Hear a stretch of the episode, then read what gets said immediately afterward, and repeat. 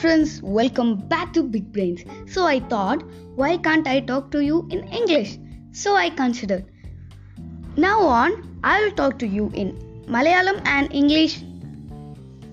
So it means I will make Malayalam podcasts at the same time I will make English podcasts on the same subject. So let's start today's subject.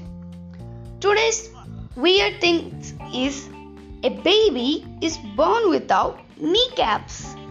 That's an amazing, weird science.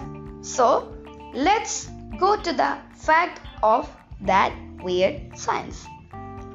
Without it, oh, our bones would be as thick as a cartilage or as gel. The newborn's knees are not visible on x rays. At the age of 2 to 6 years, the cartilage changes from bone to bone. A very slow process.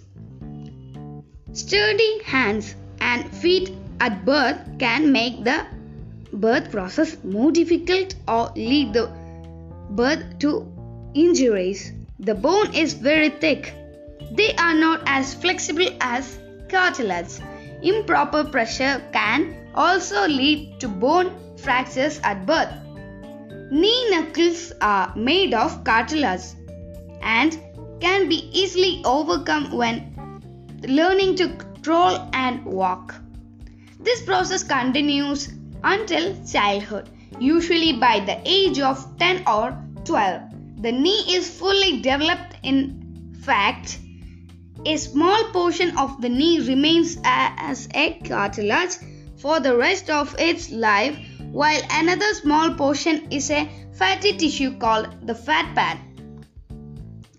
Do babies need to put pads on their knees when they start crawling on their knees? No. Kneeling all the day does not hurt babies.